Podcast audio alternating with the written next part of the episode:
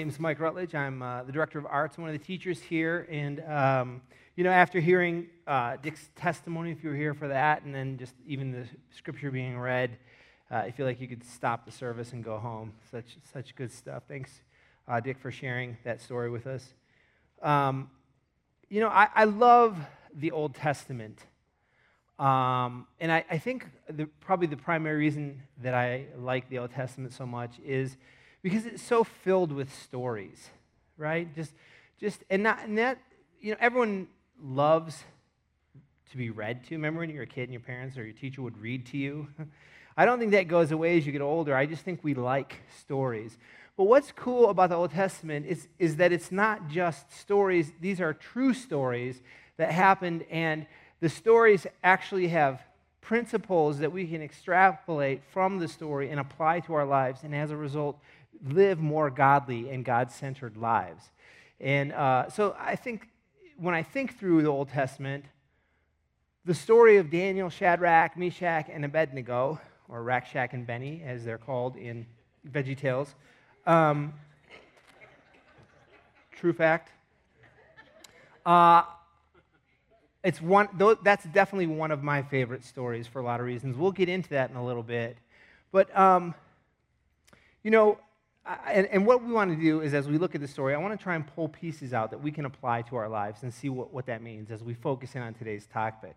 Now, we're starting a new series today, and that series is going to go for three weeks, two more weeks after this one. Next week, Derek uh, is going to pick up as we talk about the nature of God. That's what we're looking at. And uh, we're, we're going to, uh, next week, be looking at the triunity or the the Trinity, how God is three in one, kind of like my body wash in the, in the shower. Um, and uh, the week after that, we're going to be diving into understanding uh, God and his sense of justice. Now, you, you know, you look around the world today, and you don't have to look very far to see so many injustices happening, right? There's human trafficking, and there are cartels that are rising up, and senseless uh, violence, and, and, and people just doing terrible things. And when you look at this around the world, you have to sort of make sense of how, if God is just, is our world so unjust, right? Well, we're going to look at that in a couple weeks. This week, we're going to be looking at the holiness. And you know what's interesting? Um, when, you know, as you read through the scriptures, let me ask you this. When, don't answer this out loud, but think about this. How often do you just stop yourself and think, huh, let me just contemplate God's nature? I mean, I do every day, all day because I'm a pastor, but the rest of you, right? Uh, uh, in all honesty, you know, I mean, if I asked you to get out a pen and take your program and just write all of the attributes and the characteristics that are essential to make up the nature of who God is, I wonder what our list would look like.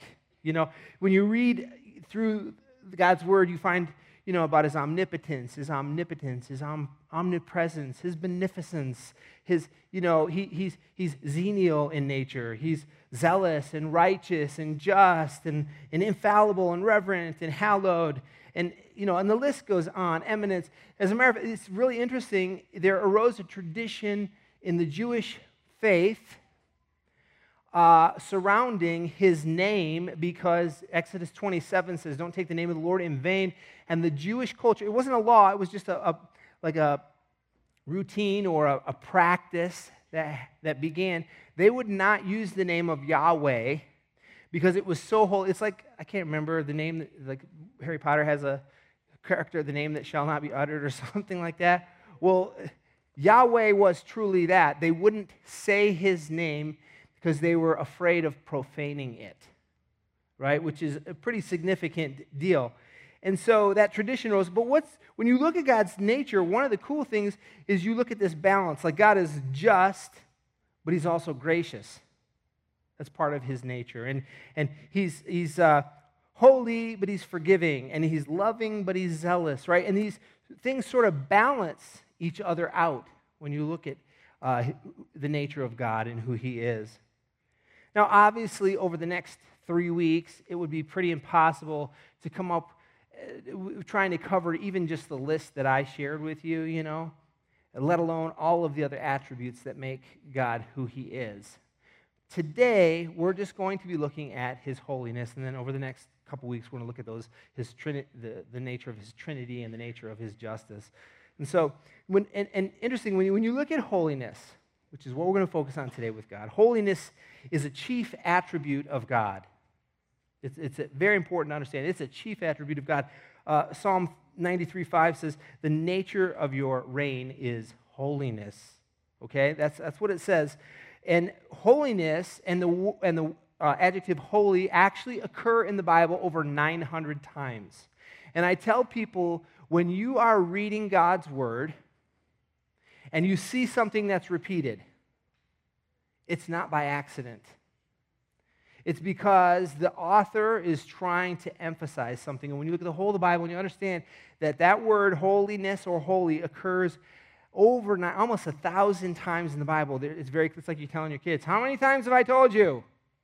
Right? I'm, I'm always saying, apparently not. One time, not enough or something. But so when you see repeated characteristics and things mentioned like holiness, understand it's very, very important for us to get our brains wrapped around what that means. And so, again, the, the word holiness, uh, the, the uh, Hebrew word kodesh, actually uh, means apartness or separateness. It means consecrated or set apart for a specific purpose, dedicated to or sacred. Um, and I'll share this with you. When I, um, my wife and I had met, and we were in that are we dating, are we not dating phase. You remember that? yeah, I hated that. But anyway, um, and, and I played, I got asked to play guitar at, at a retreat. And so I went, I set up and everything. And, and uh, so we were talking at, at the retreat, and, and she said to me, so I had two guitars there, and she said, so how come you have two guitars? And I answered an offensive, in an, an offensive way. I didn't mean it to be. I just thought it was the right answer. She's like, so why do you have two guitars? I'm like, well, they sound different, right? Because I didn't know if she knew that. But the reason and I have actually, over time, because I do music all the time, I have a few more guitars, but all of my guitars have unique features about them. They're all kind of set aside for certain things. I have a Telecaster with a Hipshot B bender. Probably doesn't mean much to you. It means a lot to me because it helps me play country music. All right? I have a Franken, Frankenstrat. It has a big, you know, whammy bar on it. I use that when I try to sound like Van Halen. Okay? So, but if I used if I use my telly to sound like Van Halen, it doesn't work. And if I use vice versa, it doesn't work. So understand that they have specific purposes. Let me give you another example of being set apart for something special. Now, I don't know how many of you did this when you got engaged, but my wife and I did. We were in Detroit and or the Detroit area, and we got engaged, and so we went to Hudson's and we registered for wedding gifts, right? And so the way they did it back then, at least, and that was a while ago, they give you this scanning gun, and you kind of walk around. I'll take that, that, that, that, that. And in the scan, scanning gun, you take it and they plug it in or whatever, and it spits out this list, this digital list of all the things that you want or that you're going to you plan to purchase for your house and your life together.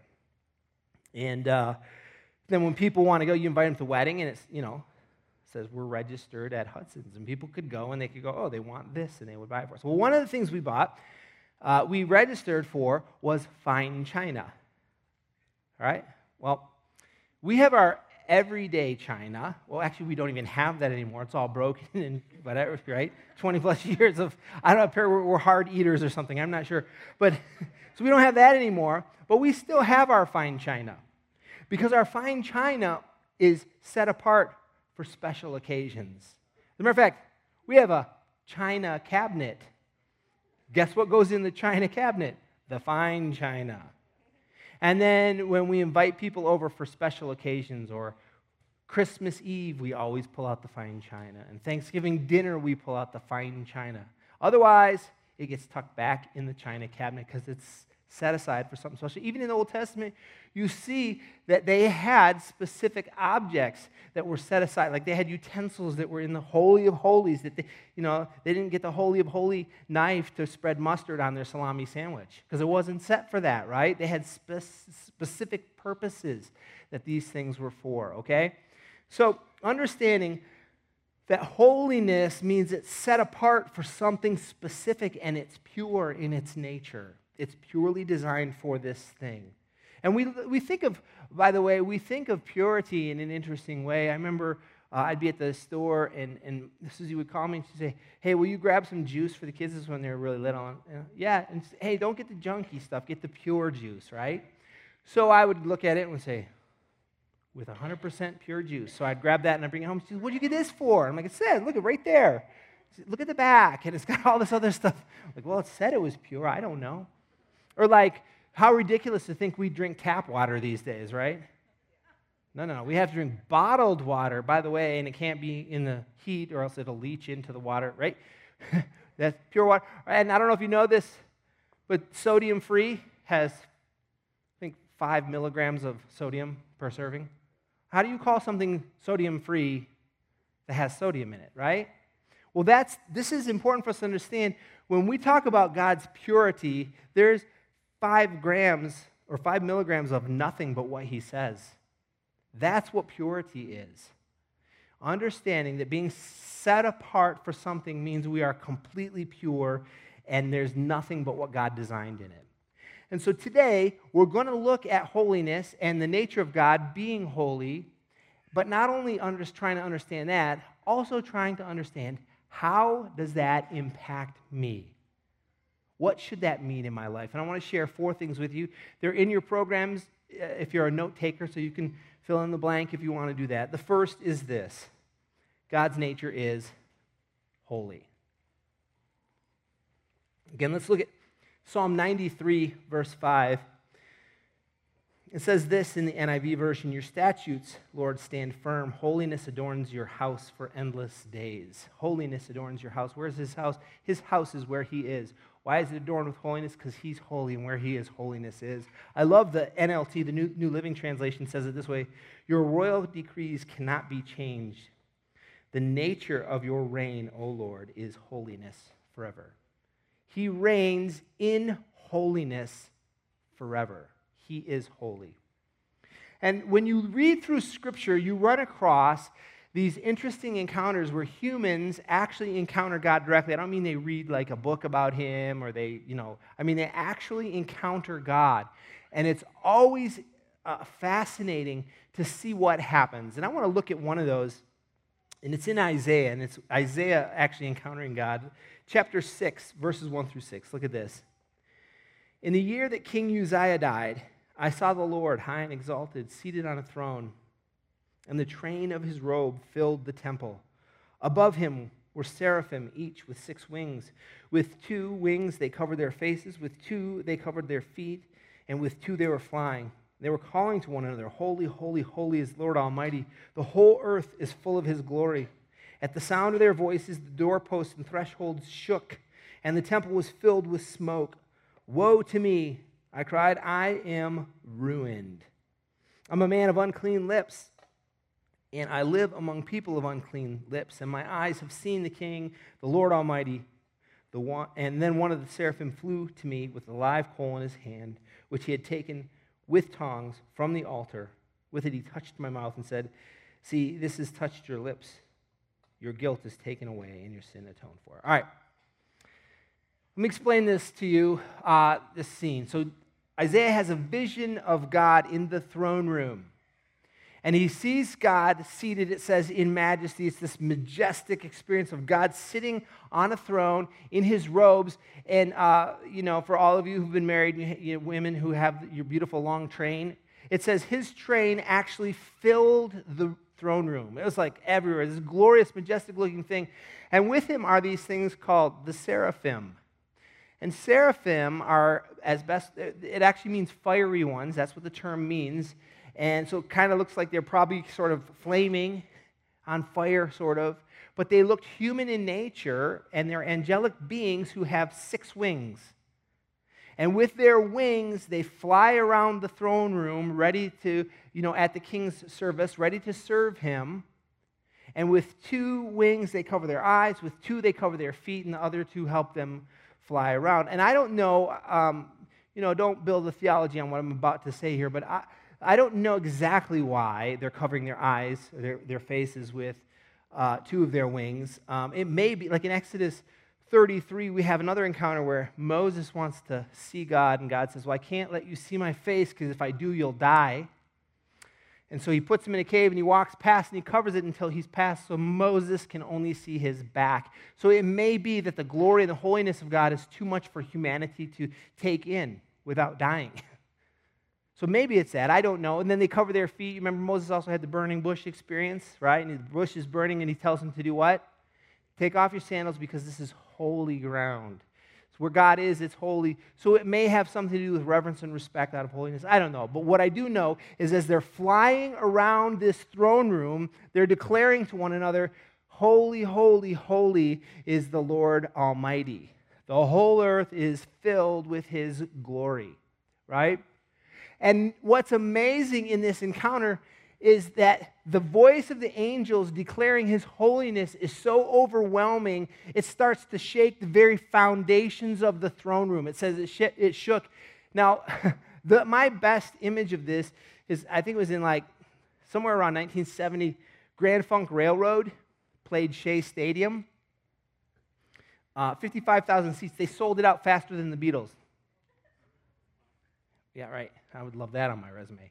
Anyway, they're playing Shea Stadium, and the people are so crazy. You look at the you know, mezzanine level where the, all the bleachers are, and the bleachers are actually shaking like they're going to fall down because they're rocking so hard in there. This is my version of the earthly experience of what happened. They're saying, Holy, holy, holy, and the whole thing is shaking like it's going to explode. Right? And then what happens, which is really interesting, is that Isaiah, upon seeing the glory and holiness of this God and the angelic beings and all of this experience, he's immediately struck with the otherness of God and the complete holiness of God to the point where he says, I'm ruined. What does ruined mean? Well, the, the Hebrew word dama, it actually means to cease, to cause to cease, to destroy, perish. He literally says, I'm a goner. I'm done. I'm dead. Why? Because I've seen the glory of God and his holiness. And he understands that compared to God, his best holiness is nothing.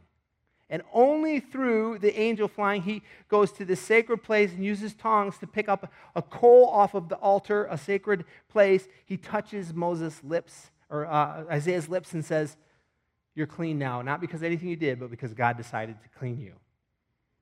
Right? God is completely different than us, and he's completely holy. Now, but what's important for us to understand is that there's not a bunch of holy people like that, holy beings like that. There's one. Look at Exodus 15 11. It says this, and this is a rhetorical question, by the way, so the answer is supposed to be obvious. It says, Who among the gods, small g, is like you, Lord? Who is like you, majestic in holiness, awesome in glory, working wonders? The answer is no one. And then you look at 1 Samuel 2 2, it says, There is no one holy like the Lord. There is no one besides you. There is no rock like our God. Understand that God is holy. No one else, no other being in all of creation, in all of everything that's ever been, is holy like Him. That's the first thing. So, the first, God is holy. The second thing I want us to understand is that our sin or unholiness separates us from Him. Our sin or unholiness separates us from Him. Look at uh, Isaiah 59 2. It says this But your iniquities have separated you from your God, your sins have hidden His face. Again, the idea of hiding his, the glory of His face from you so that He will not hear. See, and Isaiah had just, we just read the Isaiah passage, and right? His unholiness made him feel separated from God until God acted on his behalf to bring him back into community with him. Look at this passage, the passage that uh, we read at the beginning. Casey read this passage in Daniel. It's very fascinating. Like I said, it's one of my favorite passages, uh, one of my favorite stories of the Old Testament. But here's, here's something that's really important to know. Um, understanding that your sin separates you from God. um, and your unholiness separates from you, God. It, as you read through the Old Testament, a, a pattern, a regular pattern occurred, and that's this that when Israel was following God and had a godly leader, a godly ruler, they flourished and prospered, and good things happened.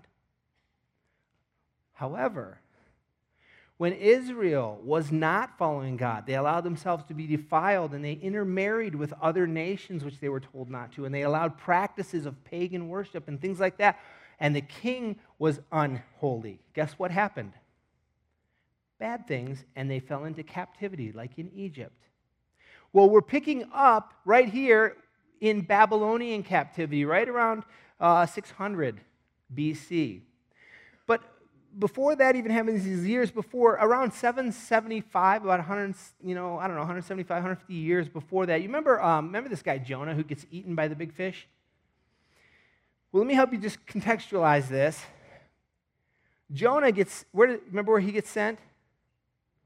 Nineveh, right? He gets sent to Nineveh. Well, Nineveh is the capital of Assyria, okay? And in 775, when Jonah is sent, Nineveh is epically known and renowned for their cruelty to humans. Like it's a miserable place and terrible people who are wicked and cruel. And so God says, Go there. And Jonah's like, No, I'm not going there. I'm going somewhere else on a boat. I'm going to escape you because I don't want them to, you know, they can kill their own people. Don't, I don't have to go there to be killed, right? That's kind of what's in his mind. Well, so you know the rest of the story. Anyway, he ends up going after, after trying to escape God. It doesn't work so well. But here's what happens somewhere around 625 the Babylonian Empire rebels against Assyria and actually takes captive Nineveh, the capital. And by 605, they've moved on to conquer Egypt and they become the heavyweight, the, you know, champions of the whole world, as far as anyone can tell. They're running the table. It's at that point that Daniel, Rack, Shack, and Benny are taken into captivity into the king's service, okay? Now, just bear in mind, Nebuchadnezzar is king at this time in Babylon, not a good guy. Okay? Really violent, a little bit, right? So, Daniel, Shadrach, Meshach, and Abednego go into Babylonian captivity. And what happens is that they uh, are brought in, and I want to demonstrate as we look at what happens, even in that first chapter we read, you need to understand that culture, that, that actually your holiness is at war with your culture. And it's true in this passage as well. They get taken into this new culture, and that culture says, We want you to have nothing to do with the holiness of God. We want you to be like us. Look at what happens. The first thing uh, that culture does to us is it provides opportunity. Right? We have opportunities. Now, I don't want you to think that I'm saying there's anything wrong with opportunity. There's not. Opportunity is great. What's right or wrong is how we a pursue it and how we handle it. If you try to pursue it by sacrificing your holiness, God does not smile upon that. God wants us to stay true to Him even when opportunity happens. And you've seen this, you know, you have a chance to get an advantage in something and it's going to cost you a little bit of your soul, you know, and you're like, wow. And you have, you're forced, you're at, a, you're at a crossroads where you need to decide what's more important, my holiness or my personal advantage? See, because culture wants to replace holiness with selfishness and vanity. So what happens is Shadrach, Meshach, Abednego, and Daniel are taken because they so it says they're like they're like the studs of the studs. They're the most handsome, they're the most educated. They they probably looked just like Dave Nelson. right? And so the Babylonian king says, Get all these Nelson looking guys and bring them in. They're coming into my service right? And they become the king's servants at the highest level. They're presented with an opportunity. Ah, here's the catch. They try and twist some things around on them, but they stay true. So the opportunity happens. What happens once they're in is that culture wants to change your customs or reacclimate you to new customs. And it's really interesting. It, they spend three years, they make them learn the Babylonian language and the Babylonian culture and the Babylonian religion. They're trying to reacclimate them to go, okay, I know you had that. Now we want you to do this. But Daniel, Shadrach, Meshach, and Abednego say, we'll learn the stuff, but we're not walking away from what we know is right. Not only did they just try and re educate them, they tried to actually change their diet. They offered them the best food from the king's own table. And they say, no, no, no, no, no, no. We have very clear dietary regulations laid out by God. That's vegetables and water. That's what we're going to eat. And then they hold true to that. And what happens? Even though they're given this opportunity to advance themselves through obedience to the Babylonian Empire, they say, no, we're going to we're to stay true to God. What happens? They get promoted because at the end of the 10 day trial period, they look better than everyone else. So it tries to, not only does it provide opportunity, tries to change your customs. And then this is really important. Culture wants to rename you, wants to give you a new name. Now, the names of these four characters in this scripture are just you should know this too. In hebrew culture names weren't just like skippy and bob. Like they came they had mean and if your name is skippy or bob it's a great name okay? So i don't mean any disrespect. I'm just saying they ha- they would name someone with something that was associated with who they were and who they were to be right so like for instance Daniel and Mishael, the, the suffix of the name El, had reference to Elohim, the God. So there's something very sacred about their names being associated with God. And then you have Hananiah and Azariah, Aya or Yah is then Yahweh. Their name had something to do with being dedicated to Yahweh. That's how they did it, okay? And what the culture did with these guys, Babylon says, we got to give these guys new names. Well, look at the names they give them. Daniel, whose name meant means God is my judge, he gets renamed Belteshazzar. And Bel, who was one of the chief gods of Babylonian culture, they, they call him Belteshazzar, meaning Bel protects his life. So instead of God is my judge, Bel protects me. Well, if, if I can be protected, maybe I don't need this judge. See how that happens? Now look at, look at this. Mishael, who is what God is, they change to who is as Aku is. That's what Meshach means. And, and, and Aku was the moon god. So they try and give him a new god. And the Hananiah, God has been gracious, is changed to Shadrach, which means command of the moon god. God is gracious, you're under the command of the moon god. And this one's maybe the worst of all Azariah becomes Abednego. Azariah means God or Yah has helped, and he becomes slave of the god Nebo. Nebo was another one of the deities in Babylon. Not only has God, forget God helping you, you're a slave to this. And didn't matter to them what the culture tried to, what name the culture tried to put on them. They said, I don't care. I know who I am. And here's what I want you to understand about this in our culture today culture wants to put a name on you loser, failure, success good looking, intelligent. And when we put our value in who culture wants to rename us rather than who God designed us to be, it takes us away from being holy and devoted to his service and focused on what we can do for ourselves. It's a terrible practice. Our, our very identity should be found in God and who he's made us to be. So it tries to rename, or it separates us from, from uh, Him. The third thing is this that God desires relationship with you. Look at this verse in Isaiah 57, verse 15 says this The high and the lofty one who lives in eternity, the Holy One says this I live in the high and holy place with those whose spirits are contrite and humble. I restore the crushed spirit of the humble and revive the courage of those with repentant hearts. By the way, contrite just means very sorry for what we've done that hasn't been right, that we haven't done right. Sorry for having behaved wrongly, would be a way of saying that.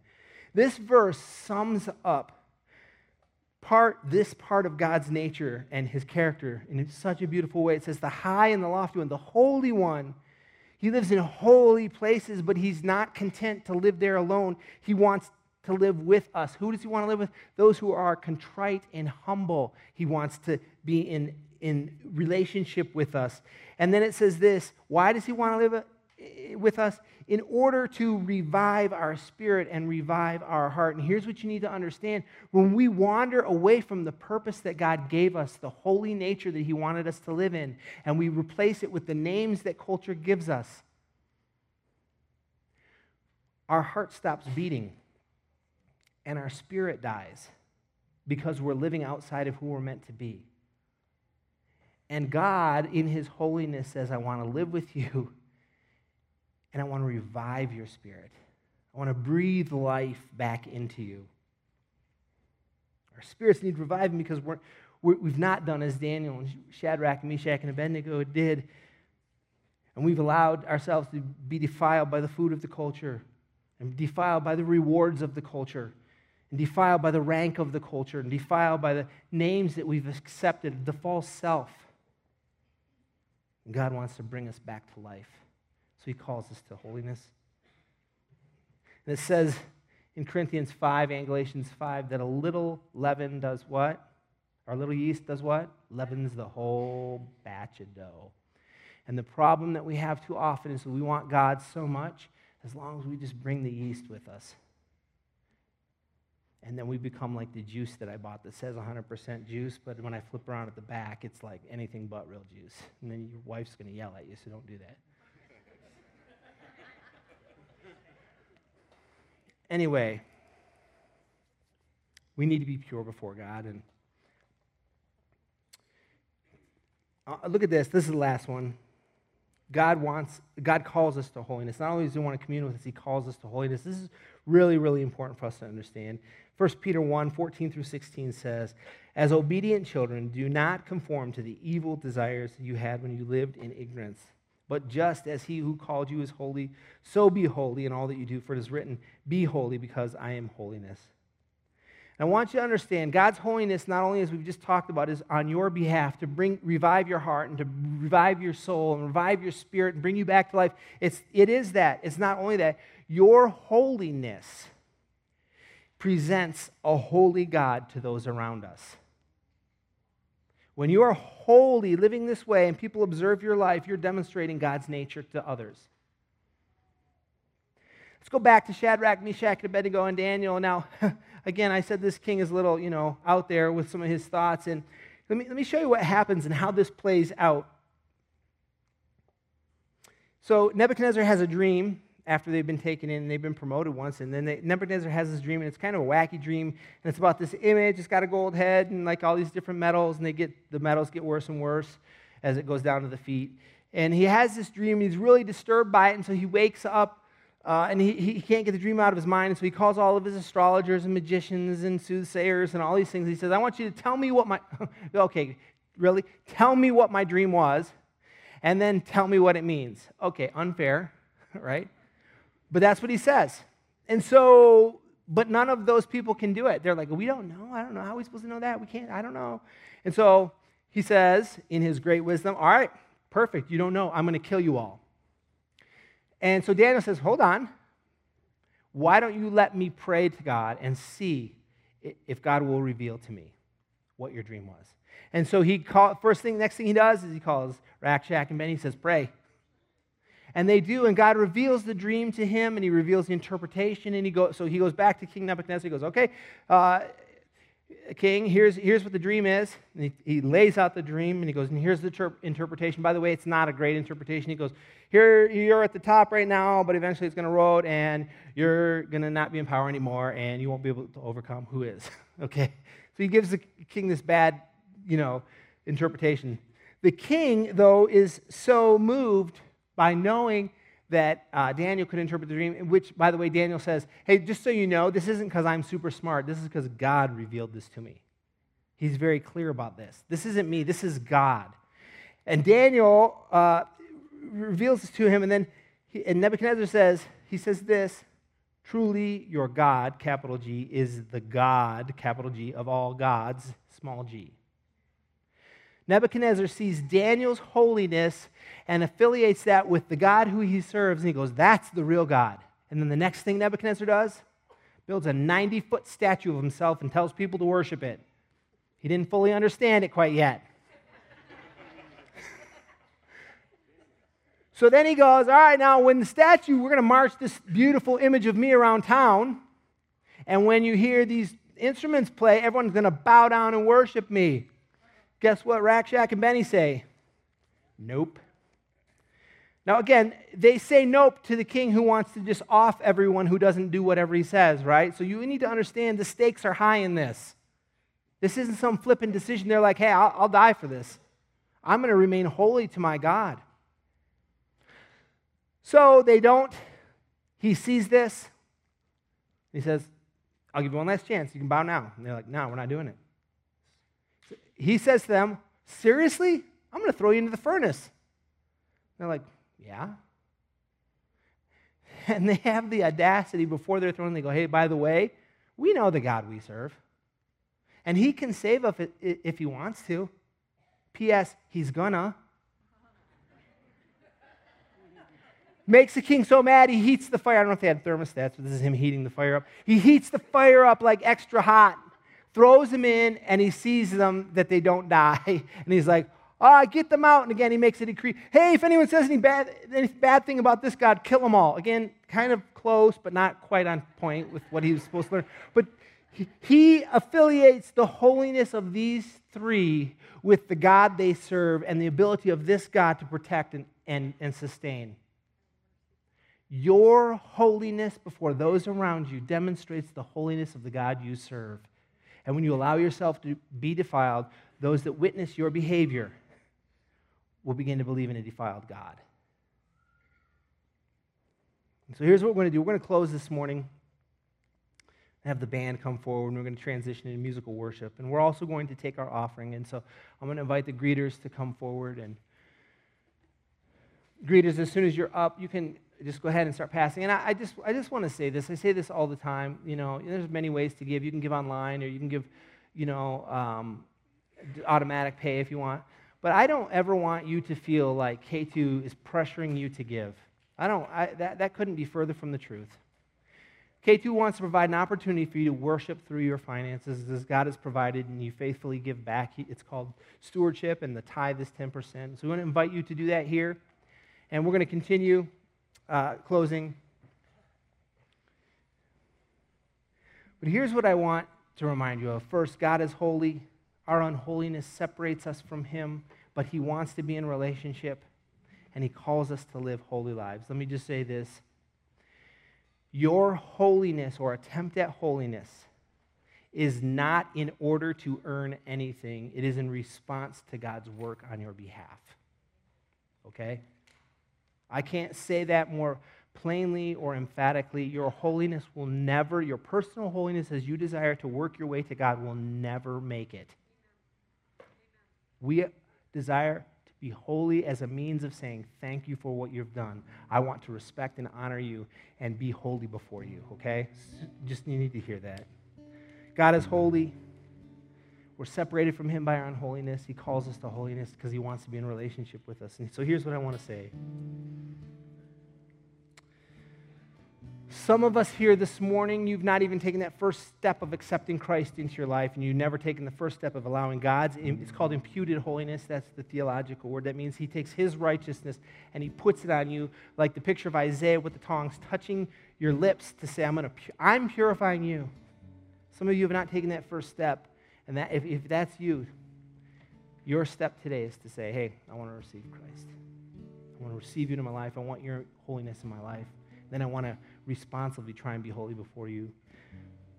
Some of us here, maybe you examine your life, you look at the things, the way you're living, some of the behaviors are allowing to occupy your time or drive your intentions. And maybe there's some things you need to confess before God and say, God, I'm not staying holy for you. I'm presenting a God that's defiled to my people around me, and I'm not living the life. My heart isn't even beating because I'm not living a holy life. Maybe for some of you, you have a person in your mind, you're feeling, oh, I know this person, they're just not following Jesus, and I so want them to know Jesus, and you just want to pray for them. Or there could be a hundred other things. So here's what I want you to ask yourself.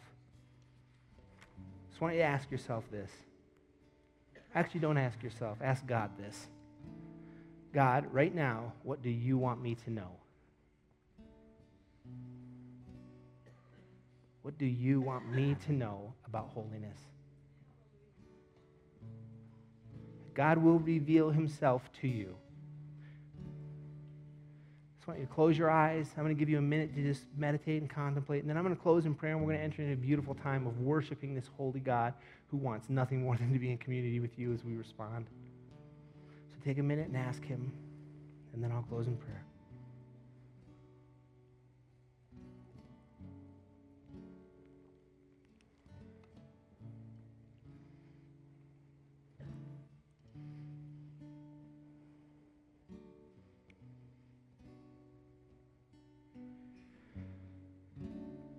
God, you alone are worthy of our praise. You alone are holy. You alone are our heart's desire. And in this time right now, as we fall before you, if you were anything like us, you wouldn't be worth the time of day in our worship, but you're not. So we lift our voices in this moment to praise the holiness of who you are and thank you for the great gift you've given to us. And I pray that in this moment you would reveal yourself to us. Help us be clear. What do you want us to know? What do you want us to do about holiness before you? Lead us and guide us. Help us to be humble and to receive and to be obedient. Take this time and draw us closer to you. Thank you for your love, and we ask this in your name.